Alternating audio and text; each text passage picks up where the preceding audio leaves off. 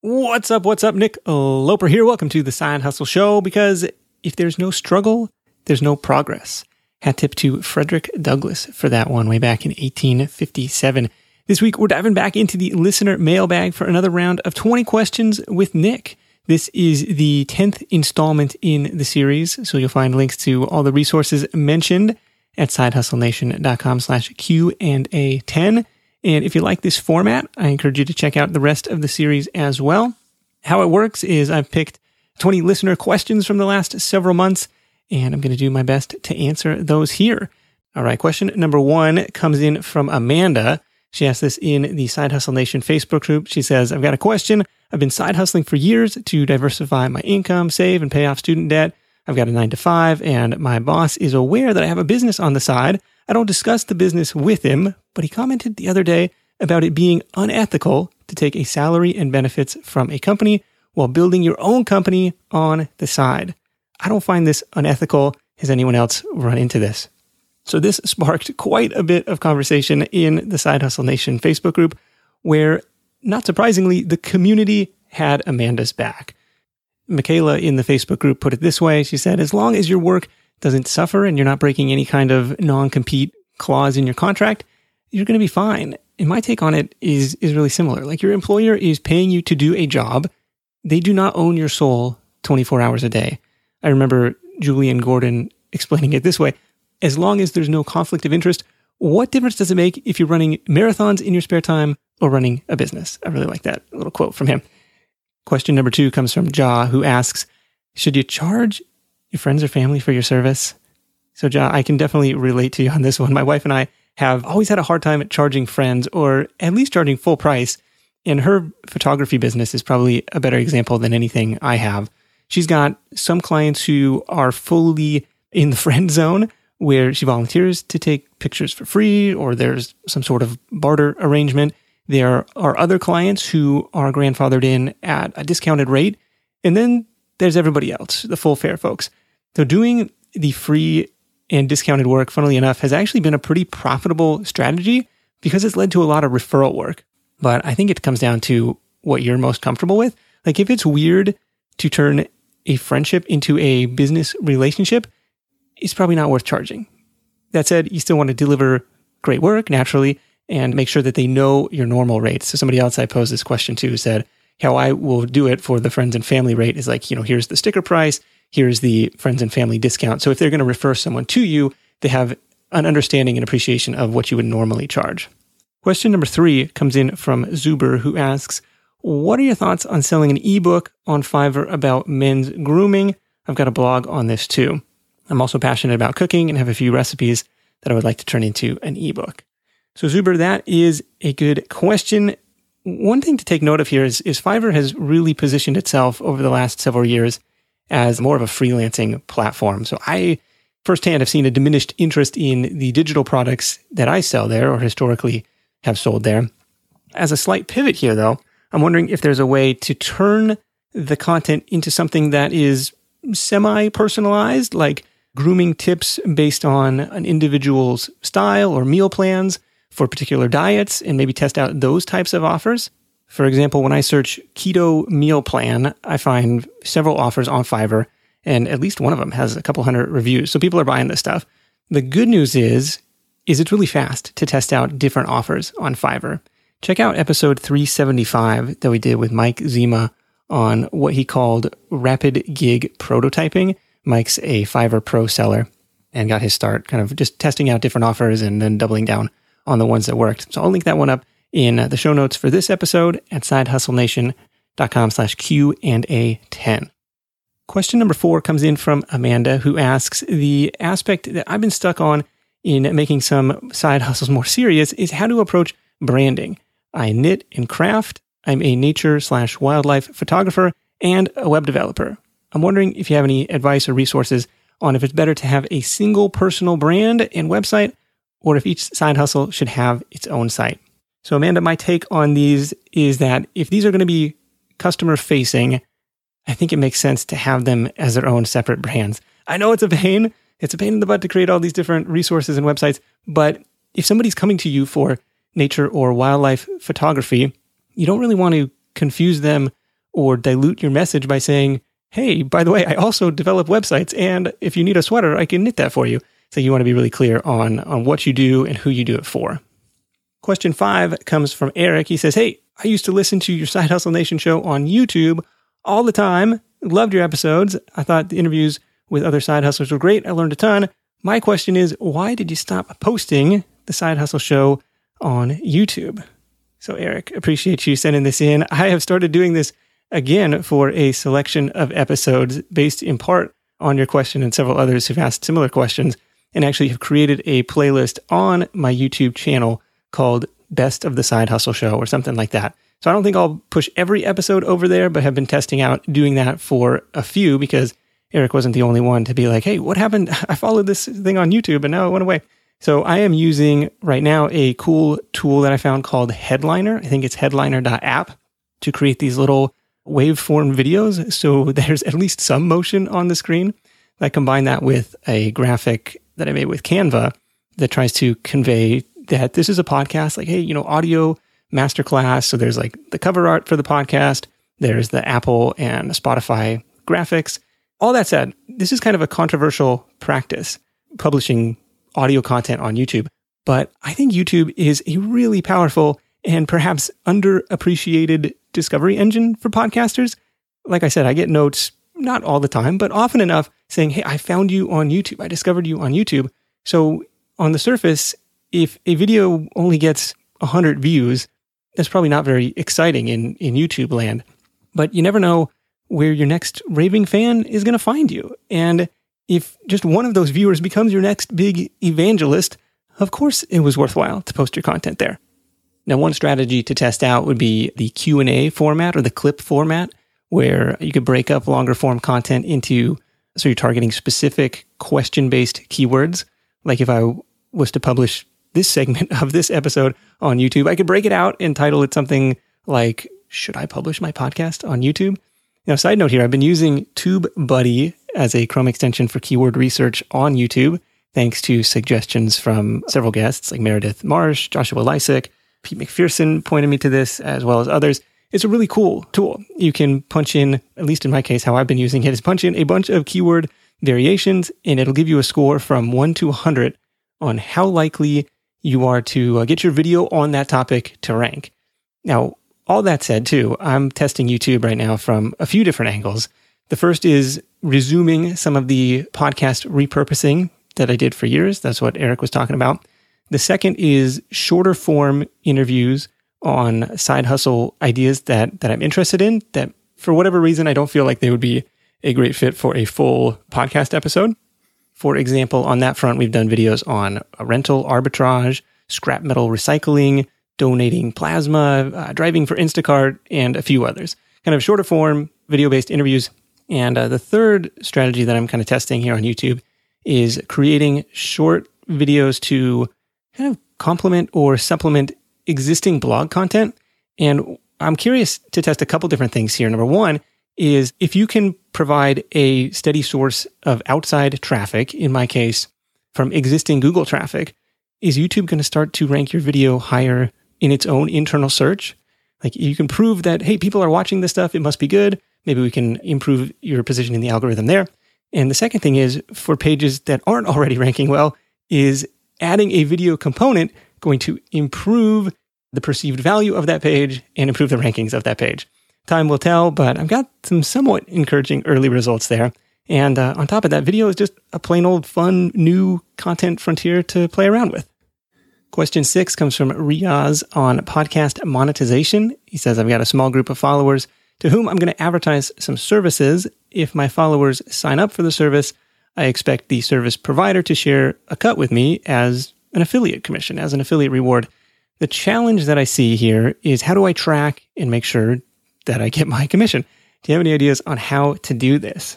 So, Riaz, the easiest way to do this is probably to encourage them to go through your affiliate link if one exists. And then how, how I would do it is to create an easy to say URL. Like I use the Pretty Link plugin for WordPress for this. So that'll let you transform the often ugly, impossible to say official affiliate tracking URL to something like yourdomain.com slash affiliate. sidehustlenation.com slash Udemy or whatever it is. That's if there's an off the shelf affiliate program that you can plug into, that you can join for the service.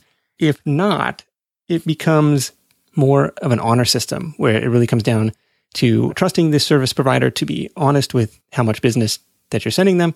One way that I've done this in the past is you can plug the service and say something like, Hey, let them know you heard about them on the side hustle show or mention referral code side hustle for 10% off your first month. That gives them a reason to mention your referral code. And that way they'll hopefully be at least tracking that referral code in their system and then can trace those back to you and, and pay out your commission on those. For more on this strategy, we actually did an episode years ago with Ryan Cody, which was episode 34 years and years ago. He started, he talked about how he used similar strategic partnerships to grow his SEO agency side hustle, like this type of referral arrangement. So definitely can be really effective. Question seven comes in from Dan. He says, I've got a question regarding creating my first affiliate website, and I'm confused whether I should go ahead and create my site about Amazon products or ClickBank products. Why or why not? So, Dan, I got to flip that question around. I think you should create a website to solve a specific problem for a specific audience and then plug in the affiliate products that would best serve them. Does that make sense? Question eight comes in from Zamil. She says, I really want to sell a product like an ebook, but I don't know how to write an ebook. Who can teach me how to write an ebook? So, Zamil, I don't mean to oversimplify it, but the key here is going to be to just start writing. Everything else you can figure out as you go.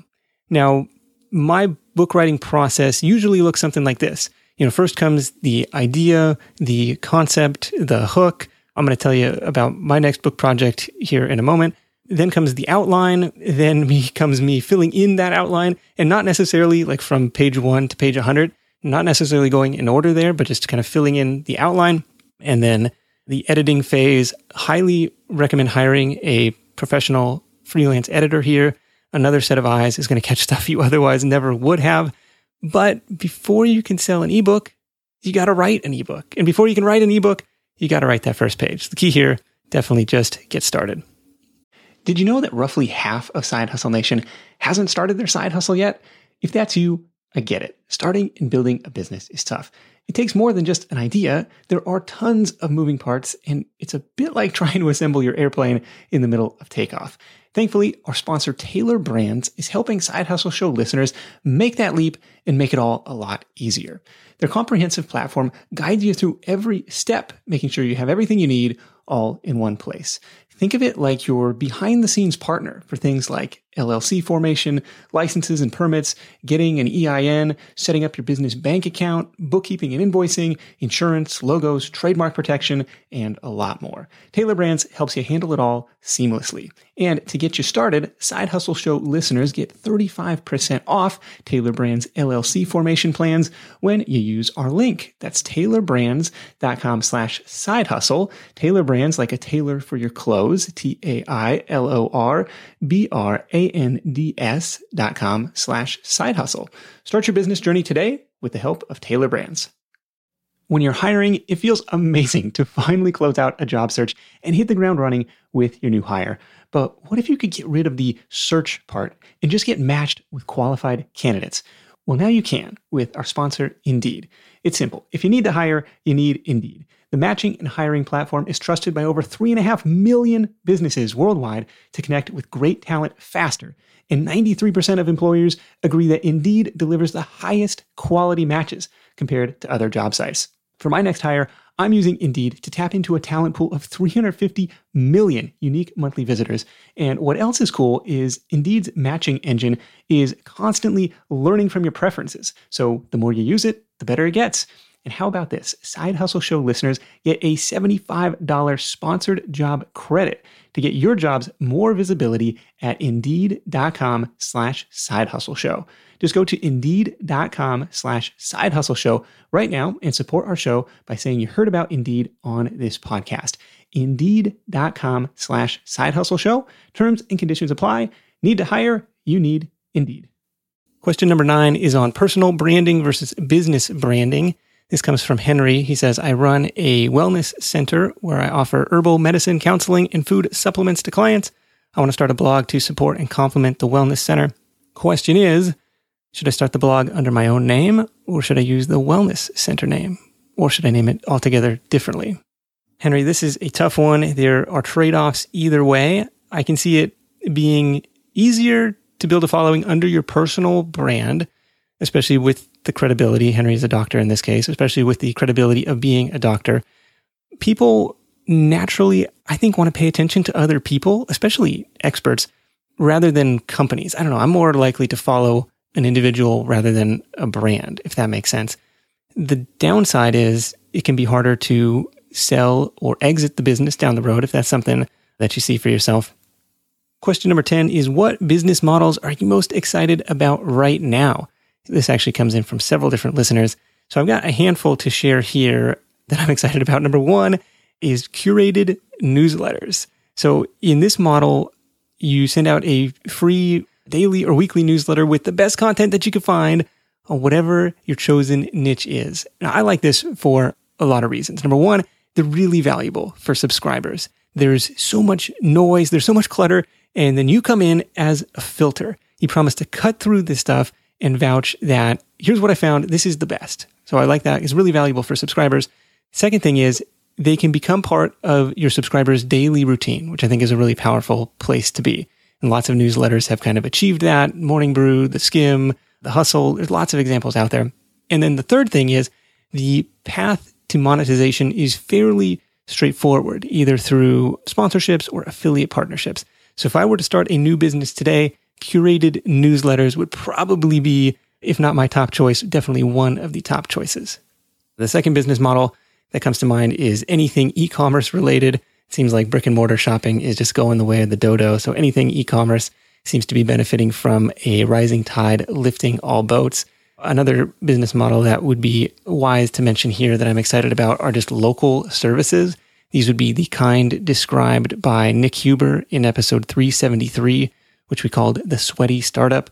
These are businesses like Erica Krupin's Pooper Scooper operation or Chris Schwab's ThinkMaids or any number of pressure washing services, mobile detailing companies, moving services, these traditionally blue collar services. I think there is a lot of opportunity in this space because, like Nick described in that episode 373, many of the incumbent operators are not super tech savvy, maybe even tech averse. And a little dose of modern marketing is a breath of fresh air for customers. On top of that, also according to Nick, the demand for these types of services only continues to grow. In other words, it's not necessarily about conquesting market share from other providers, but just that that pie keeps on growing.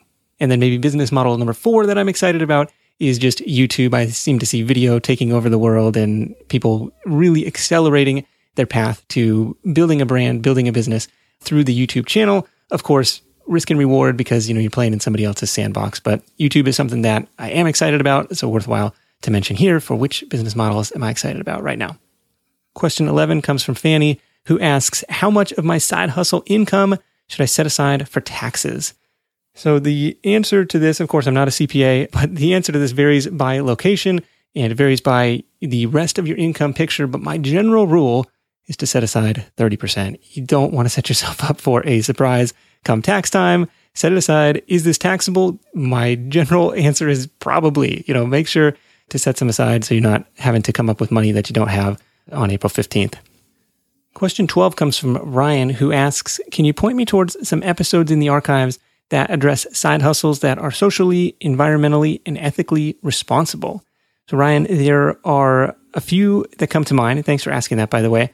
One that's top of mind is Tiffany Aliche's community. She is the Budgetnista. She has this incredible community, mostly women and she's improving their financial lives. We did an episode, I want to say 2016 ish, on how her free challenge that she started out, I think it was a 30 day financial makeover challenge, has turned into a half a million dollar a year business. I know it's probably several times larger than that now.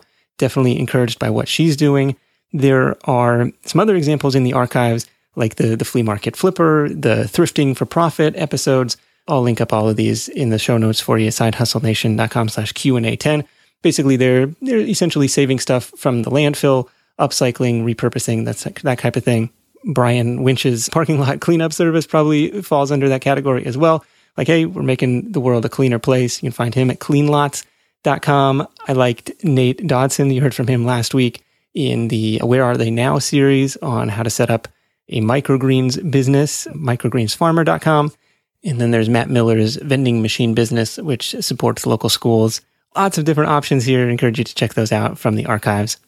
Question 13 comes in from Marco, who says, I've got three blogs and I've started associated YouTube channels with videos for each of them, but I only want to focus on one since it's easier to roll one boulder over a mountain than try to roll three. So I agree, Marco. It definitely makes more sense to focus on one first rather than all three. Simplify first, diversify second, right?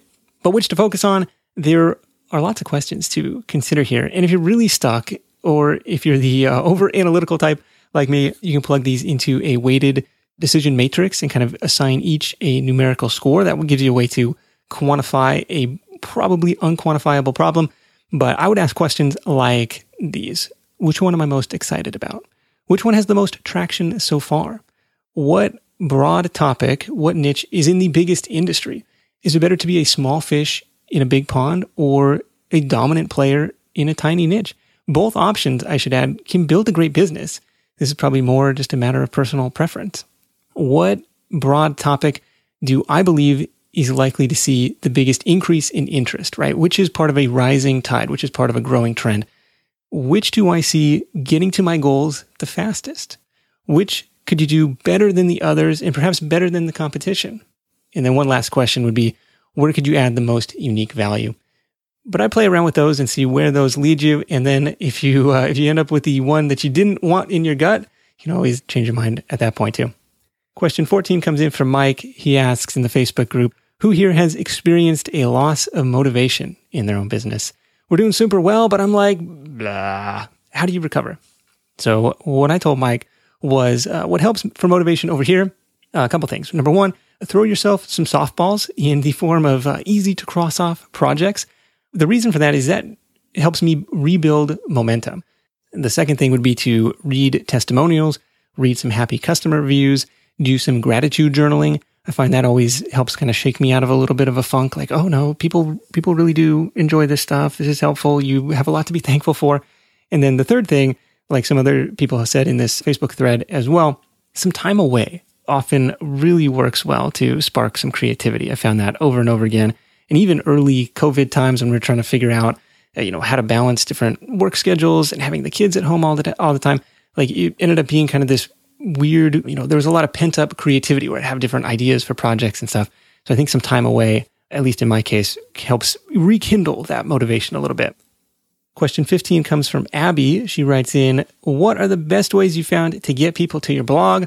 Also, how long did it take to get a substantial following? So, Abby, those are interesting questions because the answers are probably different for everybody.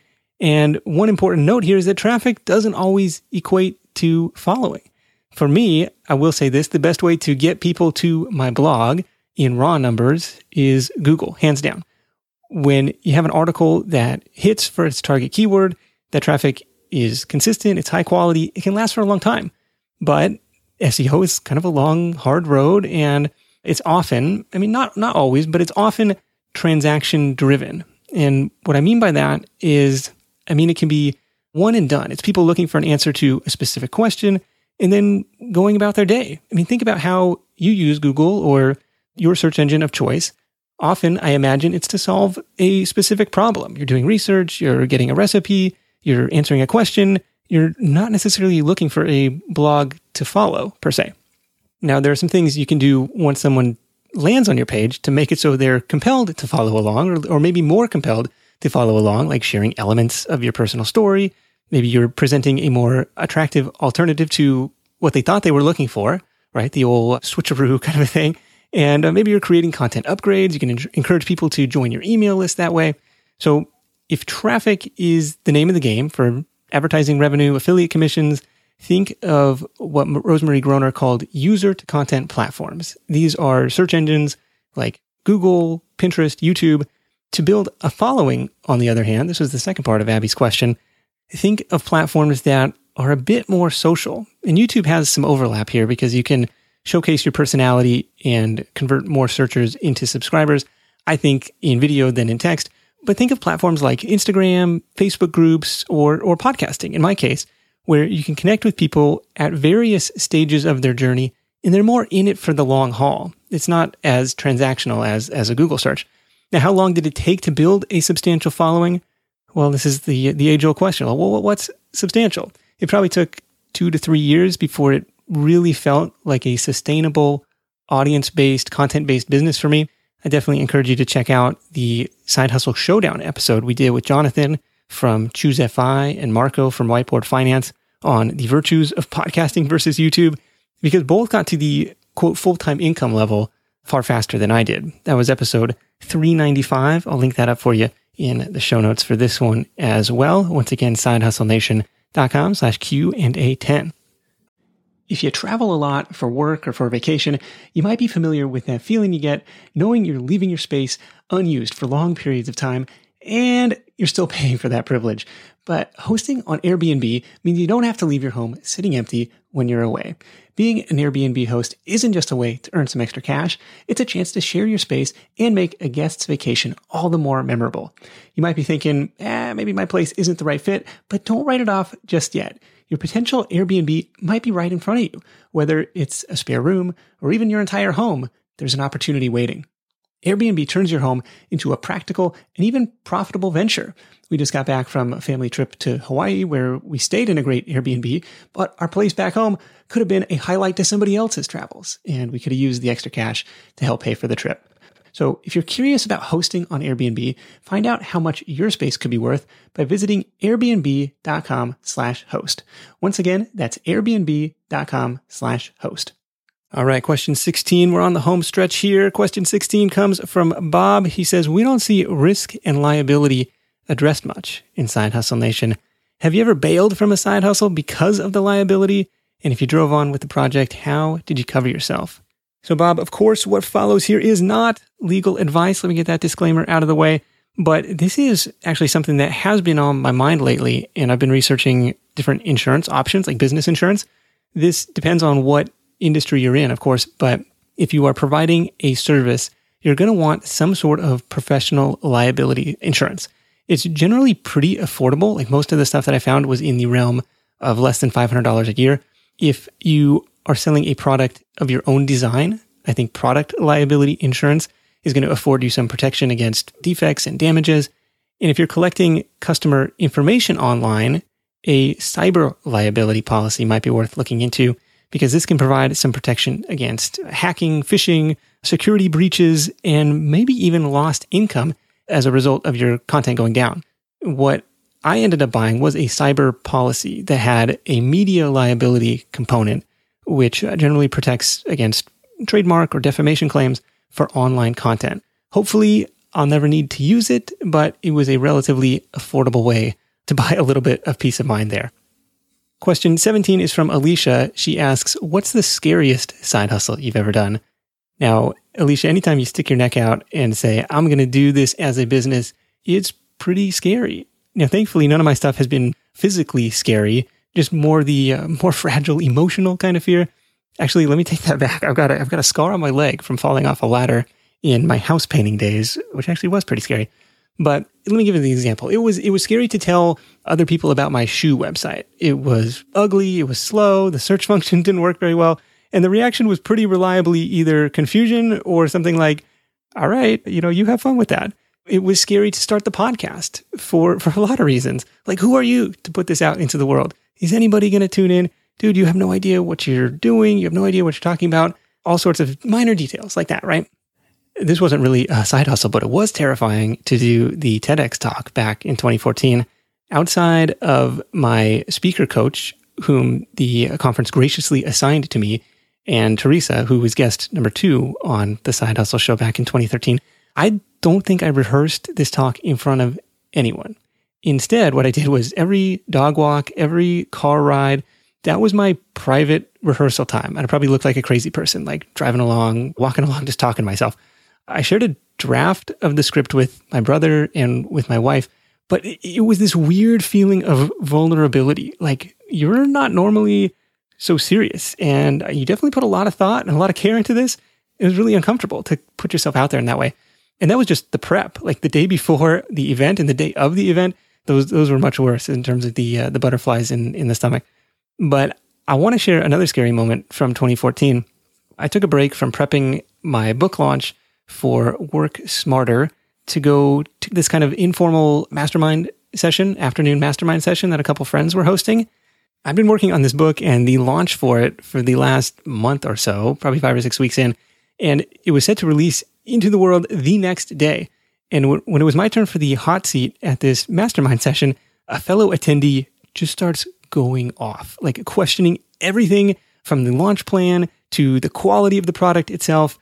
And I, I want to give him the benefit of the doubt that it was coming from a good place, but it wasn't super constructive at that stage in the game. Like, look, this is happening. This is scheduled. What would be more helpful would be brainstorming next actions or potential ways to leverage the possible exposure. But instead, what it led to was a lot of self doubt and fear over whether the whole thing would work at all. Now, thankfully, it did, and the book reached 20,000 free downloads during that launch week, and it's gone on to sell for several years since. But the bottom line is fear is real. If you don't feel it, I think you're a rare breed. But like others have said, growth happens just beyond your comfort zone. Do the thing that scares you, survive it, embrace it, make it a habit. Like we opened up the episode with. If there's no struggle, there's no progress. Question 18 comes in from Eric, who asked, How does one find and join a mastermind group? Do people pay to participate or are these groups voluntary? So, Eric, mastermind groups come in both the free and paid variety. I'll talk about the free ones first. I am currently in a couple of these myself. The, the first I was invited to join, and uh, the second one I organized and invited the other members. The first one's been going on for like the last six years. The other one is newer. We're maybe a year and a half into it so far. This type of group, this free group, is self organized. You typically meet every week or every couple weeks via a video call. You're trying to hold each other accountable and you work through pressing business issues. The idea here is to find an accountability group, find two to four peers who have similar goals. Maybe they're at similar stages in their journey. So you can support each other and challenge each other along the way. So I see groups forming in the Side Hustle Nation Facebook group all the time. SideHustleNation.com slash FB will get you over there. But if you want to spearhead this, you can invite people from your existing network, whoever you think would be a good fit. On the paid side, the paid mastermind side, you're going to see masterminds ranging from 100 bucks a month to several thousand dollars a month. The big value that I see from these is in curation rather than direct coaching from the organizer. So we did an episode on this from the hosting or facilitating side with Natalie Eckdahl from BizChix. And her advice was that the value comes from working directly with other members of the community. So think of it this way. If you're following and resonating with some business leader, you probably have a lot in common to share with someone and support someone who was also following the same business leader. So in a sense, you're paying for that connection that otherwise might never happen. Question 19 is related to my Alexa skill. Several listeners asked, Hey, I enjoyed following your money making minute on Alexa, but noticed you shut it down. So, this was a year long experiment that ran in 2019, the money making minute as an Alexa flash briefing skill. But I just wasn't seeing the results or the growth to justify continuing it. So I turned it off to focus on some other projects. Now, I will admit it is entirely possible that I gave up too soon. You know, we've all seen the meme of the diamond miner who gives up like right before he strikes it. But the big thing here was like burning through content so quickly, it became a chore to constantly replenish it. Like anybody who has attempted to, to do a daily anything can probably relate. Like the days are relentless. The days just keep on coming. So that's why I had to uh, turn it off, put it on pause, whatever you want to call it, just to focus on some other stuff and maybe we'll revisit it at, at another time. Question 20, again from several different listeners, asked, How do you vet guests? So without really intending it to be, becoming a guest on the Side Hustle show has become a pretty competitive process. I probably receive 50 to 100 pitches a month for what really amounts to a max of four or five spots. Of the last year, I went back through the roster on this one three or four of those guests came from a completely cold pitch. So if you take those 50 to 100, multiply by 12, and you're at, you know, several hundred cold pitches and only three or four got a spot on the show. So the odds are not great. So what happens more often is that stories tend to bubble up from from the community. Like listeners will recommend somebody, which was the case with Helen Pritchard and Michael Essek and Daniel Throssell recently, or I'll get curious about a specific business model or a marketing tactic and then go out and try and find someone to speak to that topic. One thing that I've been trying to do this year is change up the format from time to time, sprinkling in some solo episodes. The Showdown series that we did in July was a ton of fun. You've heard some more casual talk show style episodes like we did with Rich Jones a few weeks ago. There's been some roundup style episodes with voicemail clips from listeners. And then there was last week's uh, Where Are They Now series. That is a way to hopefully keep things fresh, but also to practice my own creativity within the constraints of the audio format. It's been a ton of fun doing the show. Uh, like I said, I don't know that I ever intended to do 400 something episodes when I started, but now it's hard to imagine not doing it. It's like become a part of the weekly routine. It's become a part of life in, in a good way. In question 21, I feel like I always end up with an extra. I have a hard time counting and organizing these questions. But several listeners also asked, What's next? What are you working on? And I feel like I never have a good answer for this. I ask this at the end of pretty much every interview that I do, but I feel like I never have a great answer myself. One thing that I am excited about, that I am working on, that is happening, is a new book project called 1K 100 Ways. As you might have guessed from that title, working title, I should add, by the way. It features 100 ways that members of the Side Hustle Nation community have earned an extra thousand bucks in a time where the ability to make extra money and the skill of cutting your, your own paycheck, I think are more important than ever. I wanted to come up with a way to highlight some real ways that real people are getting it done. You can learn more at 1k100ways.com and hopefully draw some inspiration for your next $1,000 side hustle. That's 1k100ways.com. And once again, notes and links to all the resources mentioned in this episode are at sidehustlenation.com slash Q and A 10. That is it for me. Thank you so much for tuning in. Until next time, let's go out there and make something happen. And I'll catch you in the next edition of The Side Hustle Show. Hustle on.